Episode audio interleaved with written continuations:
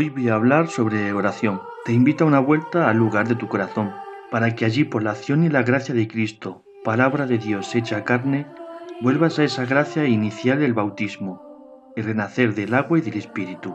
Comenzamos.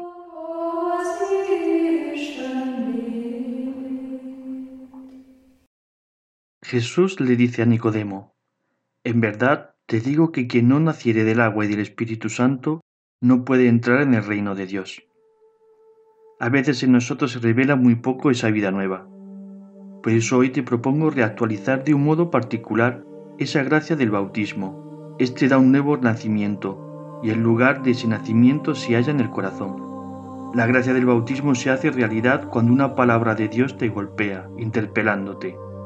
Los padres de la Iglesia describían esta experiencia diciendo que la palabra de Dios hiere el corazón le aguijonea, le punza, le atraviesa y abre. Desde el bautismo la oración está sembrada en nuestro yo más interior. Allí se encuentra el sepulcro y la Pascua, y también la vida nueva. Tal vez te ocurra como a la Magdalena, que llores porque buscas, pero buscas fuera al que ya tienes en, tu interior. Como dice San Agustín, te buscaba fuera y no me daba cuenta que tú estabas más dentro de mí que yo mismo. El hombre ha sido hecho para acoger y saborear la palabra de Dios, y ella se ajusta a él. Pero ¿qué es lo que pasa?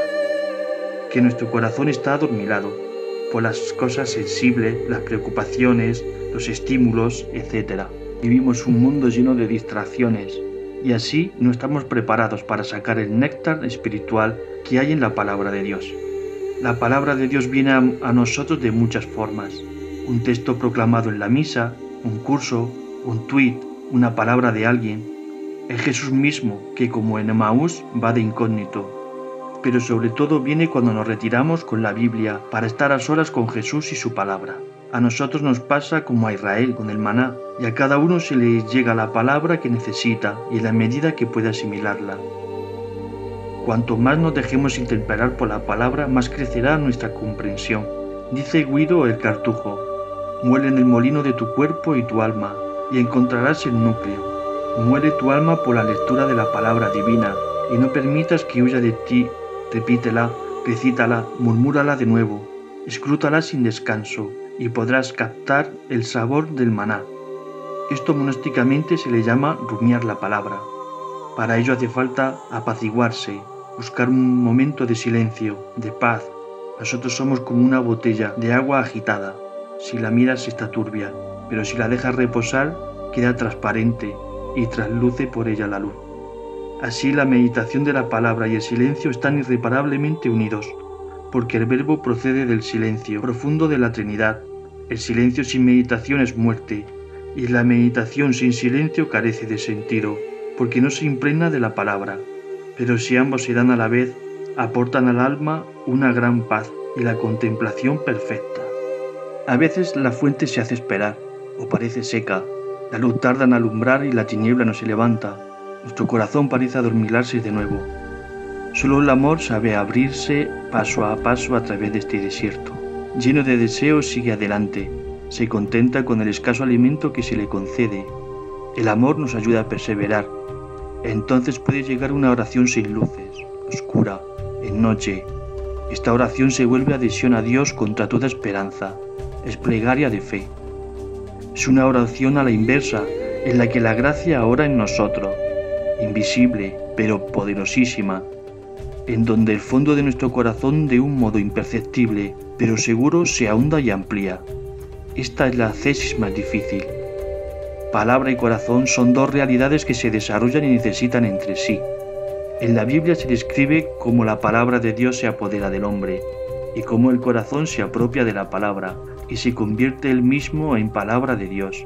El corazón toma la palabra para sí, la come y la digiere, esconde la palabra en su corazón, se la oculta en el propio seno, se la vuelve y revuelve en el propio corazón, se la murmura noche y día, se acaba por permanecer en ella como en la propia casa, de la misma manera que la palabra permanece en nosotros y habita. Cuanto más resuena la palabra, más despierto está nuestro corazón. Y asimismo, la palabra se vuelve más límpida y descubre más sus tesoros a quien la escucha. es una confrontación interior. También es llamada voluntatio cordis, balanceo del corazón. Así el corazón le da vuelta dentro de sí a la palabra de Dios para apropiársela lentamente.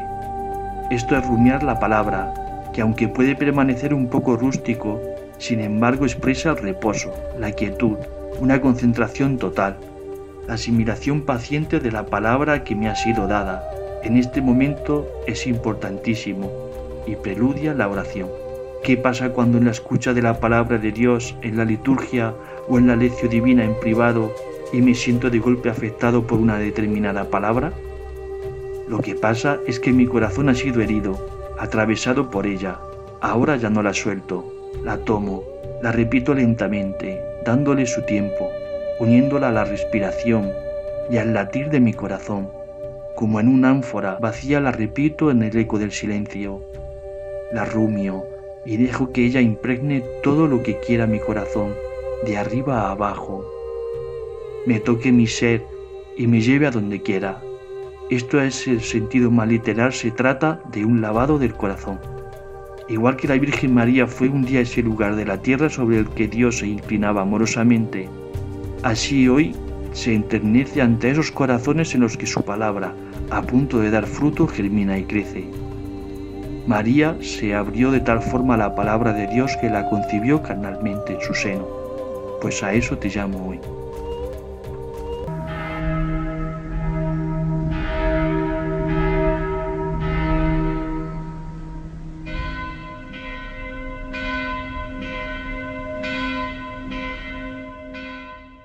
Orar la palabra también te prepara para el momento cumbre de la vida del cristiano, la Eucaristía, de donde Jesús vuelve a encarnarse, pero esta vez bajo las especies del pan y el vino. Explico un poco la palabra, hecha oración. En la rumia de la palabra, aunque todo parezca inactivo, la palabra no permanece inactiva. Basta entregarse a ella. Es bueno repetirla dulcemente, como susurrándole al corazón, suave como al prender unas ramitas al hacer la hoguera, pero suave en este caso, pues si es muy fuerte el viento de la oración, que no tendrá fuerza el fuego para encender, sino que hará mucho humo, como acunándola, así se inflama en el corazón. La palabra impregna mi corazón, se me hace con natural. La oración va a hacer todavía más, se hará oración en mí se hará palabra que yo dirijo a mi vez al Señor ante el cual estoy delante. La palabra que sirve de apoyo a la oración puede ser un nombre o atributo de Dios, un grito de confianza, de abandono, de amor, o el nombre mismo de Jesús, es donde están encerrados todos los tesoros de la divinidad, una frase que me ha llamado la atención. Esta oración siempre tenderá a simplificarse y a reducirse, aunque empiece con una frase, por ejemplo, Jesús en ti confío, pronto se reducirá a pocas palabras, a algunos versículos, e incluso a una sola palabra. Es la oración monologistos, o de una sola palabra.